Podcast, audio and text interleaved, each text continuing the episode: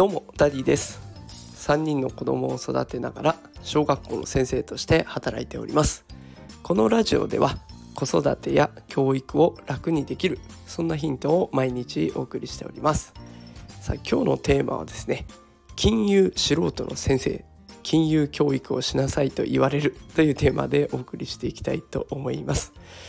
えー、皆さんご存知でしょうかね？高校で金融教育っていうのがこう本格的にスタートしようとしてるわけなんですよね。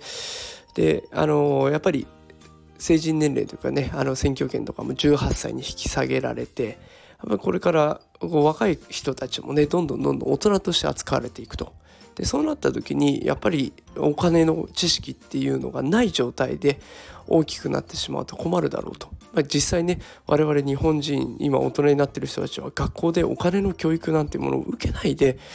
大人になってしまい結局大人になってから一生懸命勉強する人もいればよくわかんないで終わらしちゃう人もいるというような状況なので、まあ、しっかりとね学生のうちから金融教育をしていきましょうということでこの金融教育始まっているんですけれどもこれ学校で実際じゃどうやっていったらいいのかっていうところ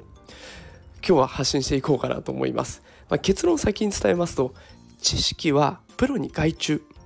体験談は素人の先生が語る。この2択2択じゃないですね。この2つの路線が必要になってくると思います。じゃあまず知識はプロに外注っていうところなんですけれどもこれどうしてこう考えたかっていうと金融教育が行われる扱われる教科っていうのが家庭科なんですよ。でもし自分が家庭科の先生だったらって考えると私はプレッシャーに押しつぶされてるかもしれません。それくらい知識がないんですよ。でやっぱり先生は子どもたちに勉強を教えるための勉強はしてきているんですけれどもお金の勉強をしてきたかって言われると全員が全員しているわけではないんですよね。で私自身は一応ねインデックス投資をやってみたり仮想通貨取引したりあとマイホーム購入とかっていうのでねお金大きいお金を動かしたりとかっていう経験値はあるんですけれどもでもねやっぱりプロの人に比べたらねもう鼻くそレベルですよ。できっとねそんな先生が多いんじゃないかなと思います。でだとしたら子供に教えるんだったらねやっぱりプロが一番ですよ。税理士銀行員投資家もうねいろんな人プロいっぱいいますから授業をお願いした人なんて山のようにいるんですもうその人の授業私も聞きたいぐらいですだから何でもかんでも学校の先生がやるっていう必要はありませんむしろねプロに任せた方が子供にとってはプラスですでこんなことを学校の先生が言うとじゃああんたたちは何するんだと いうことを言われそうなので先生に何ができるのかっていうところ。もうこれは一つもう失敗談を語るこれしかないのかなと思います。あの絶対お金で失敗したことってありますよね。ああの時になんかリボ払いとか組んじゃったなとかさ あとあ利子とか勉強しないでお家買っちゃったなってこれ私なんですけどちゃんとあのマイホーム買う時ねローンのこともっと調べて金利の低い銀行探せばよかったなって本当に思うんですよ。で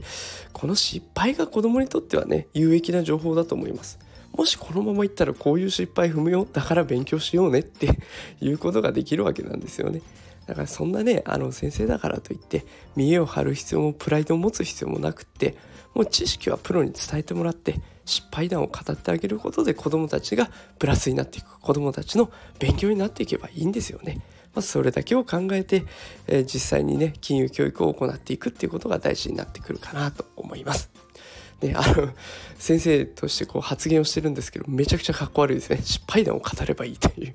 まあでも実際ね金融教育をする時にはこういうスタンスでやっていくのが一番いいんじゃないかなと思っています。あのもし学校でね実際プロの人を呼んで授業するとかプロの人とこうズームでつないだりしてやっている時があったらね是非お子さんからどんな授業だったのって聞いてみるのがいいかなと思います。で、えー、親御さん自身がねもうあのプロだったら是非伝えてあげてほしいしよくわかんないなっていうんだったら私と同じように失敗談を語ってあげていってくれればもうそれだけでも子供にとっては十分勉強になると思いますので是非ね一緒にお子さんの未来を明るくしていきましょう。えー、ということで今日はね金融教育のことについてお話をしてみました、えー、もしよければねあのいいねとかコメントたくさんいただけると励みになりますので嬉しいです。それではまた明日。会いましょう。今日も最後まで聞いてくださってありがとうございました。さようなら。